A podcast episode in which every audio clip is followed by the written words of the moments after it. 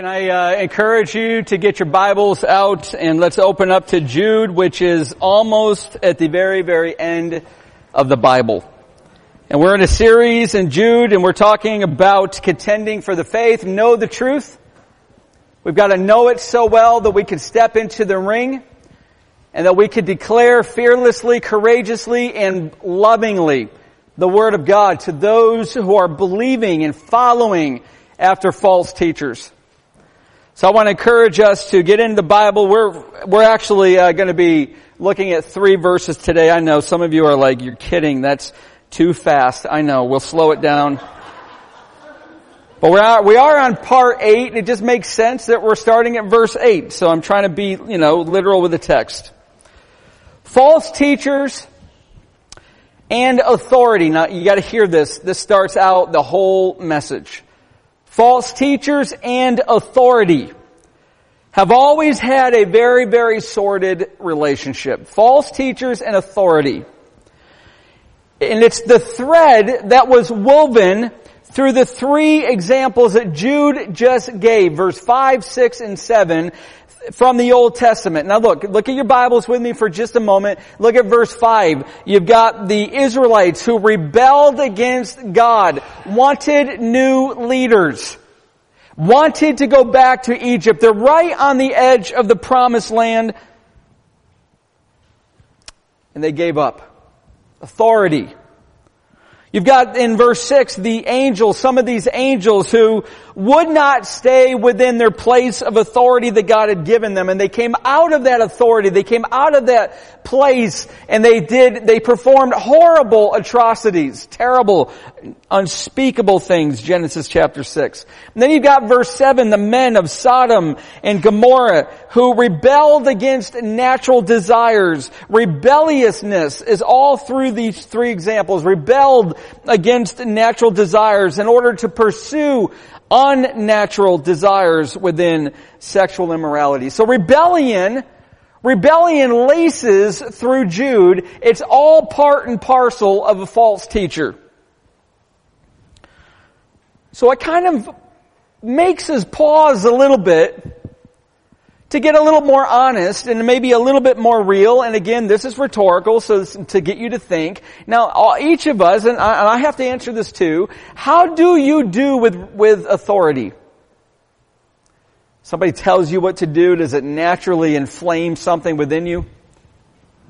How do you do with authority? Maybe it's the, a wife thinking of that context of her husband, or a child with her parent, or a, a husband with his boss, or a wife of the boss, or teacher, professor, how do you do with authority? Is there a natural rebellious streak that runs in you? So let me take that a little further. Ready? Is there a rebelliousness that you've got towards God? And let's take that even maybe at a different angle. Let's turn that a little bit because this is God's Word.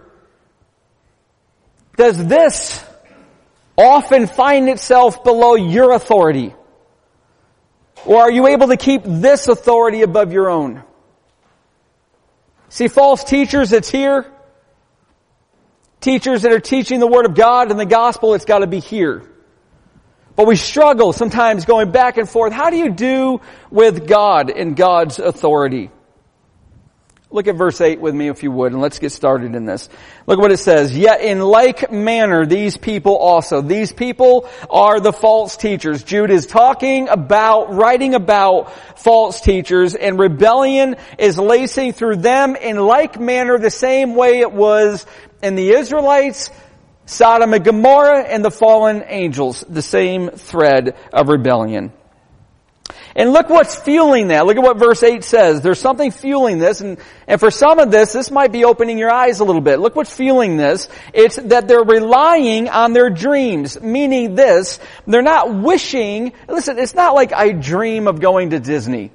By the way, I've been there, pick better dreams, it wasn't that fun. It's not like they're wishing and hoping for their own way, dreaming about something.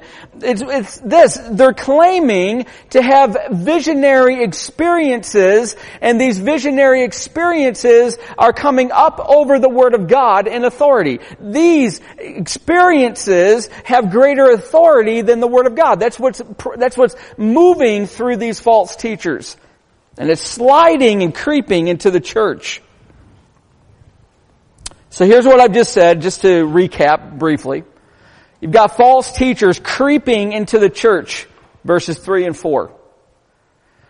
And how they're getting there is they're claiming to have these visionary experiences and they're bringing these visionary experiences as more authoritative than the Word of God and they're bringing them into the church and people are following them. See, they're saying that God has spoken to them uniquely, powerfully, and it's their job now to teach it to the people. Rather than gain the revelation, rather than embed their teaching on the Word of God alone, they're claiming these visions that are outside the Word of God and they're saying this is now what God is saying to do. It's amazing what somebody who claims to have a vision can get away with in the church. Listen to this from Todd Bentley.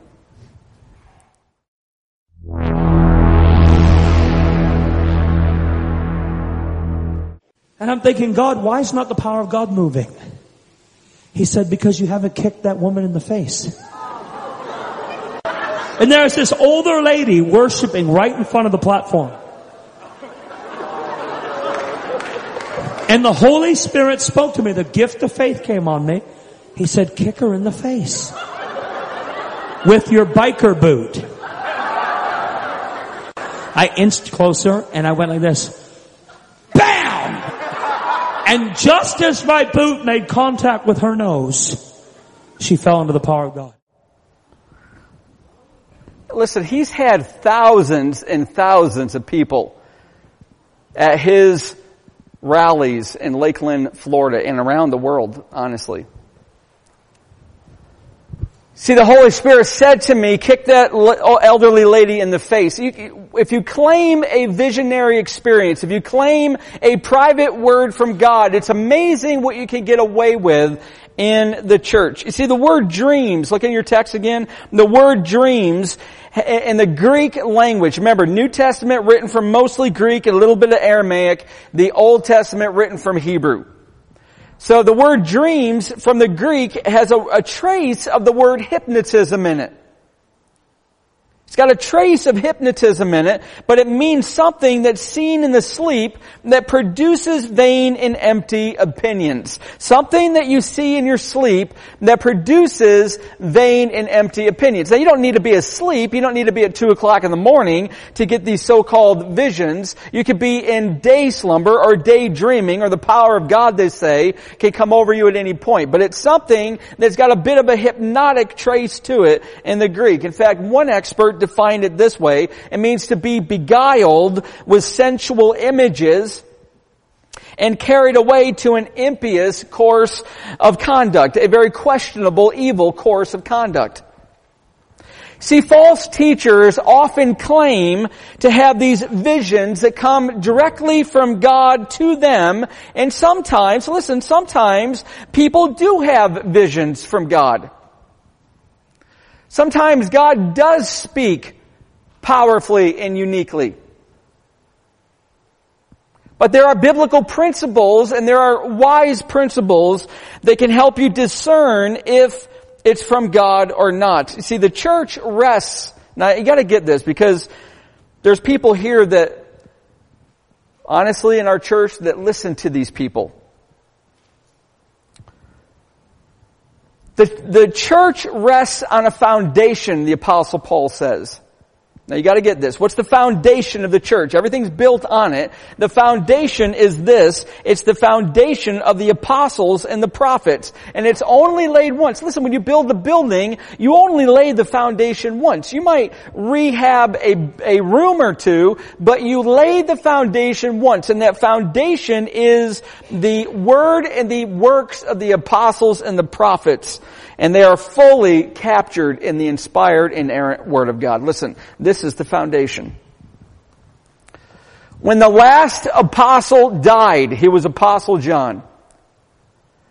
God's inspired, meaning that everything John spoke would come true. That's inspired and inerrant. That closed and God no longer spoke in an inerrant and inspired way to the church. Now God can speak to us, and God does speak to us, but they're not inspired, they're not inerrant outside of the Word of God. God's not all of a sudden saying, oh, why, by the way, it's 2013, it's time for some new revelation about me. Listen, it's all captured in the Word of God. This is closed, it is complete. So when God speaks today, listen, when God speaks today, whether they are experiences or visions or words or images, it is to speak in a way that will confirm what He has already written, not new revelation.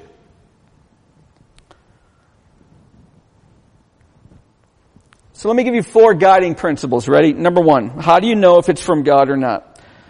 No vision or dream if it is from God, will ever contradict the Word of God.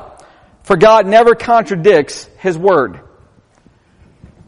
And with all my apologies, and they're incredibly insincere, to Todd Bentley, God is not going to speak to him and tell him to kick an elderly lady in the face. That's contrary to God's Word. Listen, that contradicts what we know about God and His Word. Secondly, no vision or dream, if it is from God, will ever contradict the character of God, for God never contradicts Himself. In fact, the entire Word of God, coming from the character of God, is to take widows and elderly women and uphold them and take care of them and love them and provide for them, not kick them in the face. Third, no vision or dream will bring new revelation that is not already in the Word of God because of what I said. When Apostle John died, the revelation of God was sealed. It was completed.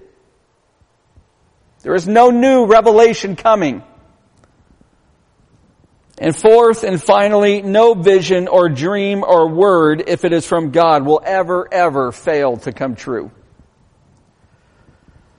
Now my wife, Denise is very, very much more sensitive to the voice of the Spirit of God than I am. I mean, God has to do something pretty obvious for me to hear. But she does things like doing dishes at the sink and all of a sudden she hears in her heart.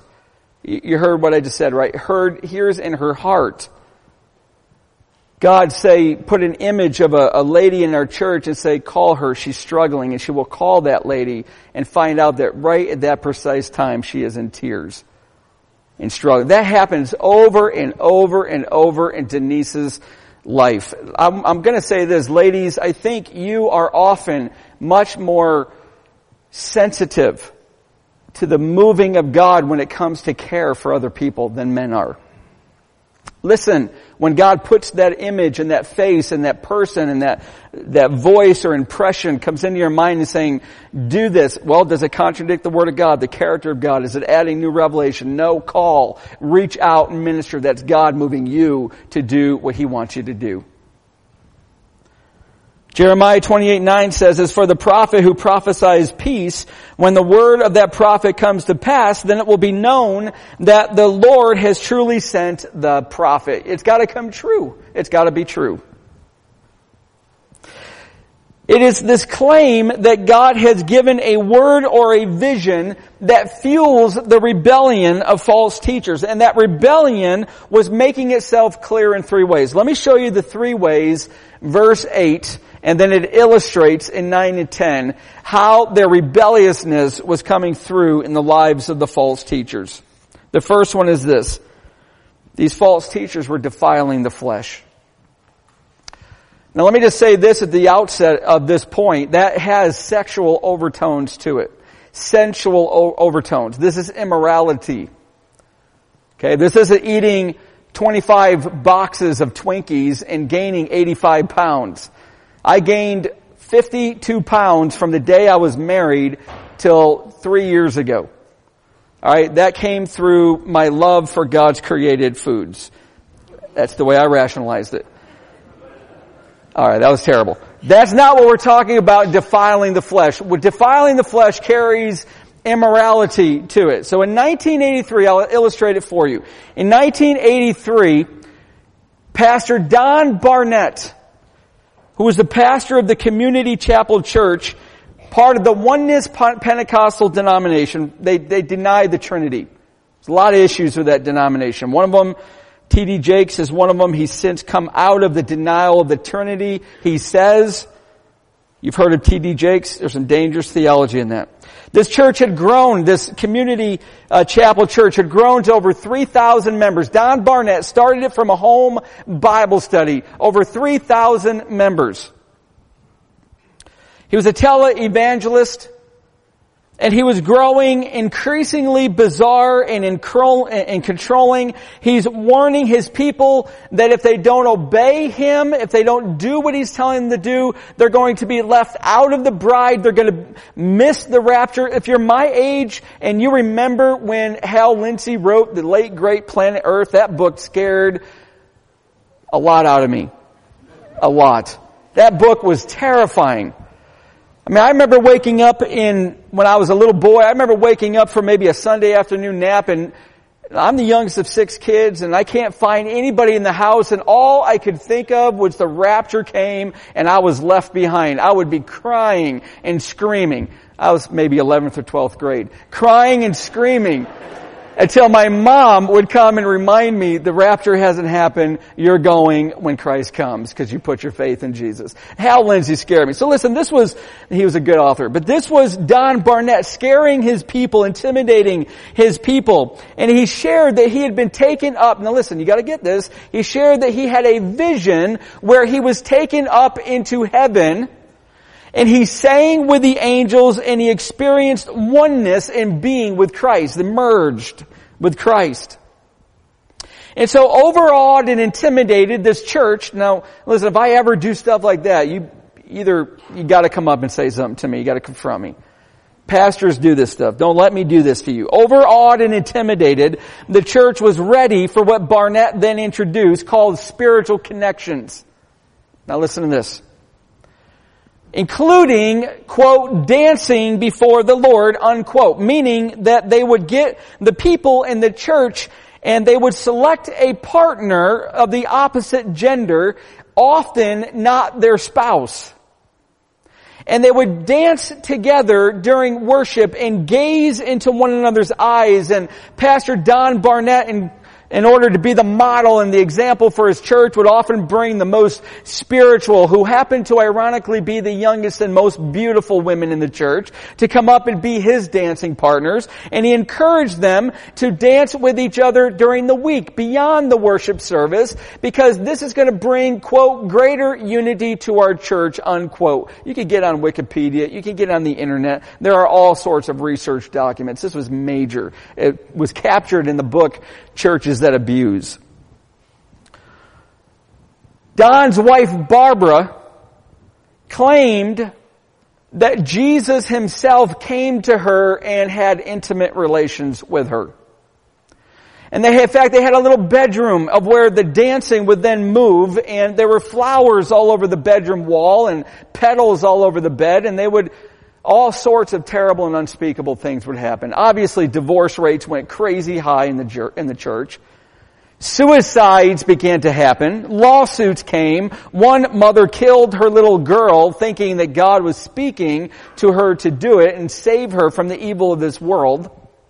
The church self-destructed until Don Barnett was finally mercifully fired. Today he still has a church of 350 people and his wife has recently written a book trying to make money off of it. My point in this, how did this happen? How did that happen of that extreme, huge church? Listen to what two former members said. You can see it on the screens. Don lost his grip on the Bible. You see that? If you ever see me lose my grip on the Bible, you must pray and confront. It was the book which kept the place reasonably sober. Over the years, he gradually diminished and de-emphasized the Bible as something to preach from, as something to live by. He had to get rid of the book. This is what false teachers do. They've got to push the book down, the Bible down. They've got to find a reinterpretation of the Word of God. They've got to claim visionary experiences that can come up over the Word of God. Somehow they've got to suppress the Word of God or their false teaching teachings can't gain traction. Listen, when any of us rebel against God, any of us, you and me, any of us, it will be by rebelling against His Word. And people do this, we do this, they do this when they insist that it's outdated, that it needs to be refreshed. That the old one, this one is antiquated, irrelevant, not modern enough, and the result will always be the same. Defilement. Look what it says in Jude 8. This is one of the symptoms of the rebellion of the false teachers. Defilement. Recall, if you will, from three weeks ago, that the heresy that's creeping into the church through these false teachers was Gnosticism. And in Gnostic beliefs, they believed that all the body, the body was matter, all matter, the pews that you're sitting on, the carpet that you're touching, everything was morally and unbelievably and hopelessly corrupt. Evil. So it didn't matter what you did with it. Listen, if your body's corrupt and beyond redemption, that it's your spirit that gets saved and your body is beyond saving. Your body, nothing can happen to your body. It's evil and it's, it's, it's unredeemable. Then it doesn't matter what you do with it. Grace is going to trump sin. So go ahead and sin. In fact, listen, this is what Gnosticism taught. Sin more because the more you sin, the more grace God will give you and grace will increase when your sin increases. This is what the false teachers were promoting. So it's defiling the bodies. And it's leading them into sensual and sexual immorality. By the way, there are traces of this in our thought, in our thought lives. You know, I know God's going to forgive me. So what I want to do is not really that harmful, or you know what, I have communion tonight, I gotta hurry up and ask God to forgive me for some of these things I did this week. It didn't bother you until you saw communion. That's, we, we get this distorted view of grace, that it's okay to sin, but you just gotta every once in a while bring it to God. That's, that's defiling the flesh. But look at the second one. They rejected authority. So this rebellion is coursing through these false teachers. And not only were they defiling the flesh, they're rejecting the authority, listen, of Jesus. Let me introduce you to Jose Luis de, de Miranda. De Jesus Miranda. It's a long name. He's from Puerto Rico. He's actually in Miami. He has a ministry called Growing in Grace International Ministry. A lot of followers. 20 or 30 something satellite broadcasts around the world. They're going to celebrate Christmas, by the way, on April 22nd. They've been doing this. The reason they celebrate it on April 22nd because it's his birthday. You see, Jose believes he's Jesus. I want you to watch this. I won't die. No, I won't die. You're not dying. No, no, I won't die. Even if you try to kill me. And his followers believe him. The man Christ Jesus is here among us. Dr. Jose Luis de Jesus Miranda is the man Christ Jesus. The Puerto Rican born de Jesus admits to drug use and spending time in jail as a youth. Now he claims God has merged with him. He said, I will appear for the second time without relationship to sin. And that's what I'm doing. I do greater things than Jesus of Nazareth. Much greater. Greater than Jesus of Nazareth. Much greater. Does that make you greater than Jesus? of I am greater than him. You are. Yes, because I teach better than him. He spoke in parables. I teach wisdom and revelation. Well, you know what? If that doesn't make you sick and angry at the same time, let me tell you, let me take it a little further. He has got 666 tattooed on his forearm. And his followers are all getting, you can see videos of this on the internet, they're all getting 666 tattooed on their body. Why? Because, well, I'll let him explain it. 666, Antichrist means do not put your eyes on Jesus Christ of Nazareth. Put it in Jesus after the cross. And that's you. That's me. Listen, I'm not showing you any video clips of like David Koresh people. You know, the guy from Waco, Texas years ago burned up 80, 80 or so people in his, his little cult group. I'm not showing you anything that small. I'm showing you only in any of these clips, in any of these sermons in this series. These are people who have amassed thousands, hundreds and thousands of people after them.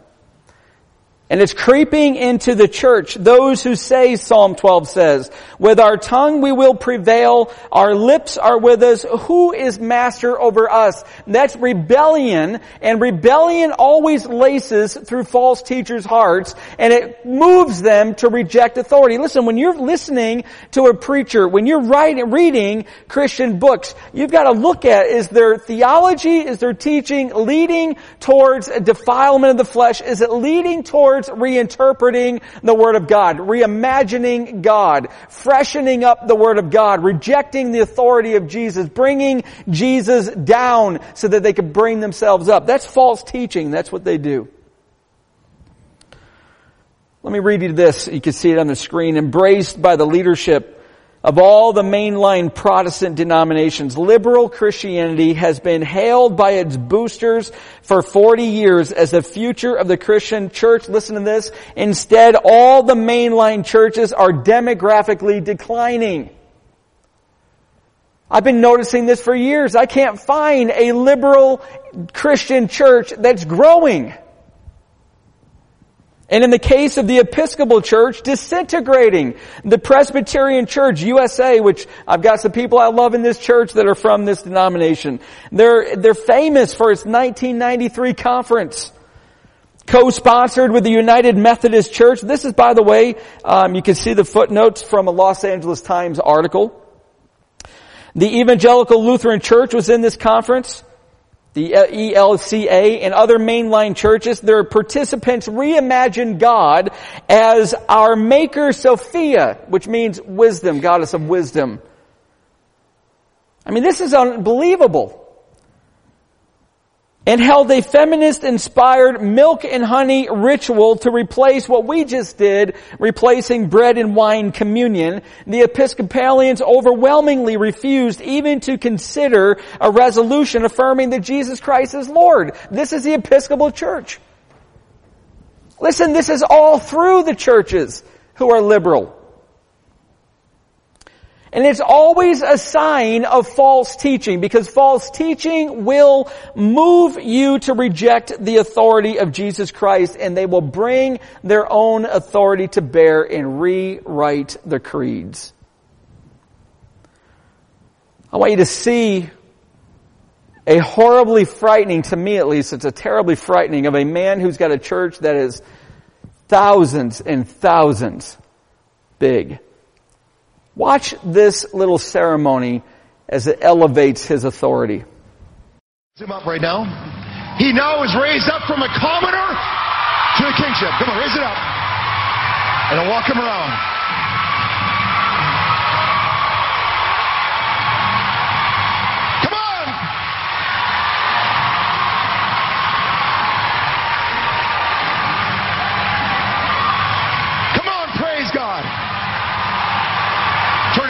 Face. Turn to face me. Hold it in the air. He's no longer a commoner. He's not on the earth. He's raised from earth into a heavenly realm. He's raised in a prophetic position. He's released by God. He's breaking pagan uh, traditions, breaking areas of God. He's releasing Atlanta, Georgia. It's not him, it's the king in him. So everything I'm showing you in this entire series are things that are happening within our country. Bishop Eddie Long, he's no longer on this earth. He's raised into the heavenly realms with prophetic power. You see that? Vision, experience, power. And he can reinterpret and say anything he wants, and their followers will believe it. Eddie Long recently alleged to have had sexual relationships with underage boys. Those lawsuits having been settled out of court, nothing slows him down. So not only will they move you to defile the flesh and reject authority, look at the third one, they blaspheme the glorious ones. Now this one's a little interesting. We start moving into verses 9 and 10. Um, they're not only doing the first two, now they're blaspheming the glorious ones, which seem to be angels, not fallen angels or demons. The point Jude is making is that rebellion is carried on the backs of the arrogant. Rebellion is carried on the backs of the arrogant. Let me show you what a, what that might look like a little bit from our friend Jesse Duplantis. I'm, going to say something going to knock your lights off. God has the power to take life, but he can't. He got the power to do it, but he won't. He's bound. He can't. He says death and life is in the power of whose tongue? Yours. You ready for this? You want something that'll knock your lights off? You choose when you live. You choose when you die. Death and life's in the power of your tongue. Not God's. Rebellion is carried on the backs of the arrogant. Now does that bother you? I mean, if you're listening to that and, and you hear Jesse Duplantis, who is wildly popular, tell you that you've got the power to choose when you die, not God. God is bound that's word faith, by the way. Word faith says that you've got the same authority as God and you determine what's going to happen to your life. You speak, to Joel Osteen, you speak negative things, then you're going to create negative things in your life. You speak positive things, hopeful and thing, hopeful things, you're going to speak good things in your life. That's word faith, believing that there are buckets of faith. And when you speak, you create like God does, and you actually can create your life. That's common in that theology. There's a debate over whether glorious ones means fallen angels or faithful angels. Let me just bring you into the context. The word blaspheme, look what it says, blasphemed, the glorious ones, means to speak slander, uh, means to slander or speak evil of, but when you combine it with glorious, you ever heard of a doxa or a doxa life, doxa life? Navy uses them. Underwater divers use them. Doxa means glory, light, so the glorious, the Greek for glorious is doxa. If you combine glorious and blaspheme, it's pretty clear that what they're, what they're speaking of here are good angels. Because fallen angels aren't glorious. See, the false teachers despised these powerful messengers of God. You know why? Because they represented God's authority. These these teachers who are creeping into the church are trying to reduce the angels, speaking of the angels like they have no power, like they have no merit, they have no use. It's our authority, it's our word, not the angels. See, they viewed, Gnosticism did, they viewed angels as the servants of the creator Old Testament God who and there, remember, this was three, four weeks ago. This was, this is Gnosticism. They believed that God, that the God who created this earth was the furthest removed from the full God, the supreme God. And this God was nothing but evil. He was horribly evil. And the Old Testament's about this, this God. And this God blinded people. This God enslaved people, they said. And this God has angels to do his bidding and these angels are evil and they're serving an evil God. So they viewed angels as the servants of this evil God who's blinding the eyes of true believers, pre- preventing them from seeing, listen, preventing them from seeing that they're gods. This is what Gnosticism is saying. Listen, if you believe Gnosticism, then you think you're a God. That you think you're as much God as Jesus was God. The Jews believed, by the way, that there were seven archangels. Or chief princes, as we know from Daniel, that's their names. And these chief princes, these archangels, these seven stand before God, they serve God, and one of them, one of them, now this is interesting, one of them, his name is Michael. We know him from Daniel, the book of Daniel, uh, according to their apocryphal book called The Assumption of Moses. Now listen, we've got scraps of this book that have been um, saved to our day, but we don't have all of the book, and the part that Jude is referring to is not in our possession today. Nobody knows what it really says. But it seems clear Jude is now referring to this, this oral tradition, these tales. I don't know if you tell your children stories. I make up a lot of stories for our kids. Ask them sometime about carpet snakes and all sorts of stuff. Denise hated my stories. It scared, it scared him a lot. But, you know, you tell tall tales or folk tales to your children. Well, this was one of those, those tales that are embedded in what the Jews believed was true. They believe that this is true. The assumption, the burial, the death of Moses, that when Moses died, Michael was sent to take the body and bury it, bury it somewhere where nobody ever will find it. And when Michael came to the dead Moses, here came Satan. And Satan's now arguing with Michael saying, no, it's my body. I want possession of that body. You've got to give that body to me.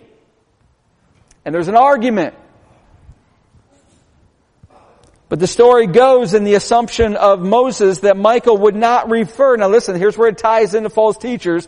Michael would not refer to his own power. He would not refer to his own authority. Look what Jude writes. But when the archangel, verse 9, uh, Michael contending with the devil was disputing about the body of Moses, he did not presume, he did not arrogantly think of his own authority to pronounce a blasphemous judgment against Satan, but said, the Lord rebuke you. See, he's moving to the authority of Jesus. This is what false teachers don't do. They don't, they don't direct you to the authority of Jesus. And look at verse 4. Do you remember what verse 4 says? Remember a license for immorality? Remember that? For certain people who have have uh, could, have crept in unnoticed who long ago were designated for this condemnation. Here's two things they were doing. Perverting the grace of our God into sensuality. Look at the next one. And denying our only master and Lord Jesus Christ. This is what false teachers do. They say, listen, don't move to, don't appeal to the authority of Jesus. Appeal to my authority. I'm the one that got this vision. I'm the one that got this word from God. It's my authority and it trumps or equals at least the authority of Jesus.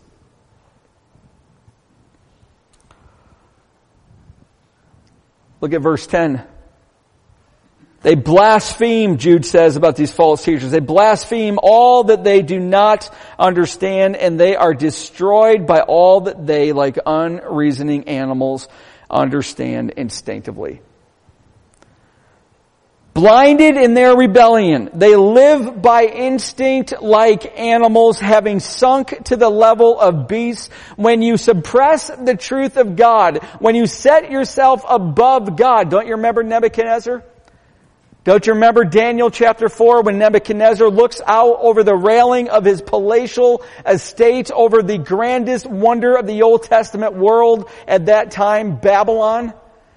And he says, this is mine that I have created. He's claiming glory for himself.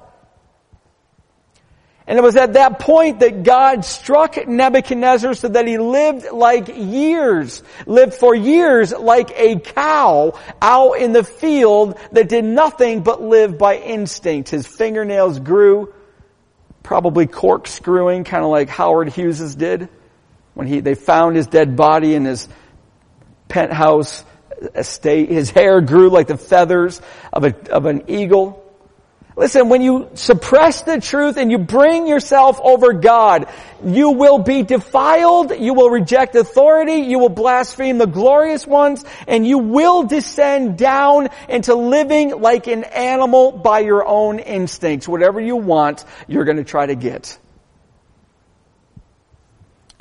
I don't know about you, but there's a lot of things I want that I've got to stop and kill with the power of the Holy Spirit and said, that's not mine. I can't have that. Not so with false teachers. Whatever they wanted, they would go get.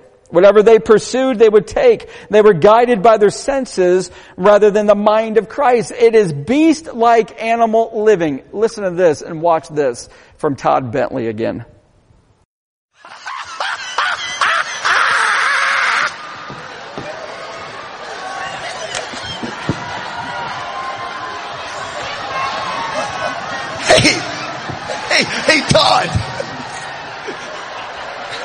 This out. She had an issue of blood. You called it out. She's all hooked up. She's healed. Debbie. You're healed. Introducing Debbie. Debbie, why don't you tell us what happened?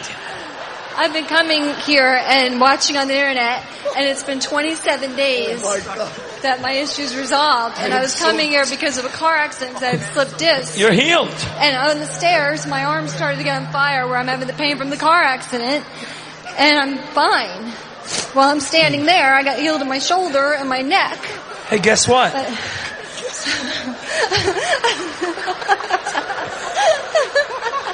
You feeling a little drunk right now? Oh my God.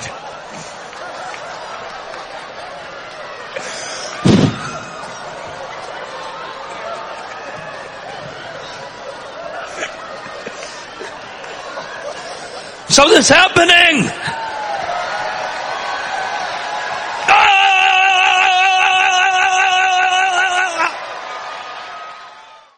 Listen, when rebellion courses through your heart, it will move you to defile the flesh. You will reject authority. You will blaspheme the glorious ones because you'll be putting your authority up above theirs.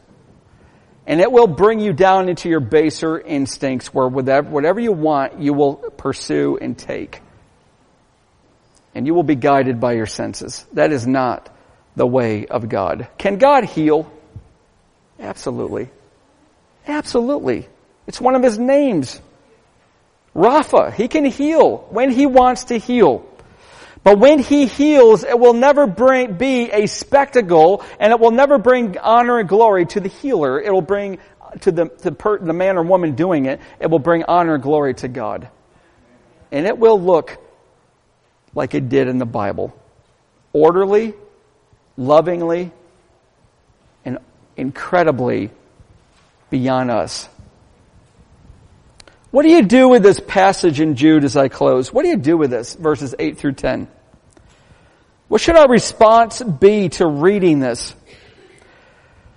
Well, as you and I examine our own hearts, and will we find humility? Now listen, I asked you to examine your heart a little bit during communion. When you examine, you look down into your heart, do you find humility there? Meaning, do you love to dwell at the foot of God's throne rather than on the seat, managing and dictating and demanding your way? Do you lie low to the ground, which is what humility really means biblically? You lie low to the ground, and when you lie low to the ground, everyone around you is exalted, and none more important than God Himself. See, you humble yourself and it works like a teeter-totter. You will exalt God. You exalt yourself, you will lower and demean God. So when you look in your own heart, do you find humility? And when you look in your own heart, do you find a love for God's Word and God's authority to be like David who wrote, I love your commandments above gold, above fine gold. Do you love God's Word? Had somebody in our church accuse me of being a biblio idolatrous pastor, meaning that I'm worshiping the Bible and encouraging people to do that. Listen, you love the Word of God and the Word of God will help you to love Jesus. You pursue the Word of God and it's going to make you pursue Jesus Christ.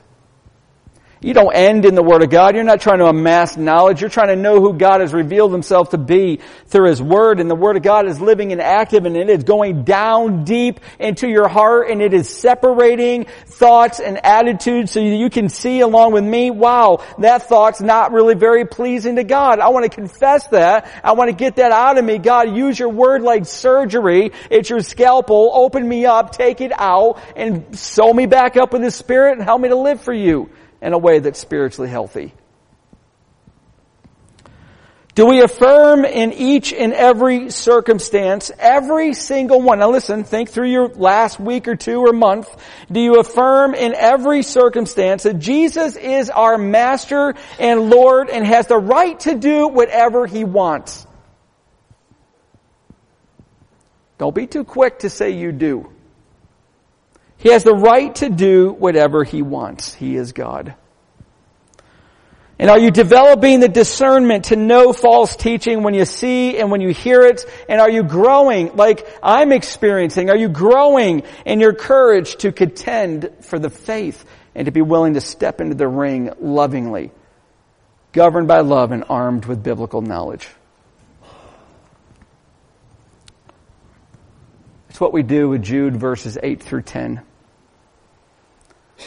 Stay humble Stay at the foot of his throne, love his word, proclaim God's right to do what he wants, develop discernment, and grow in your courage, and be governed by love. Amen.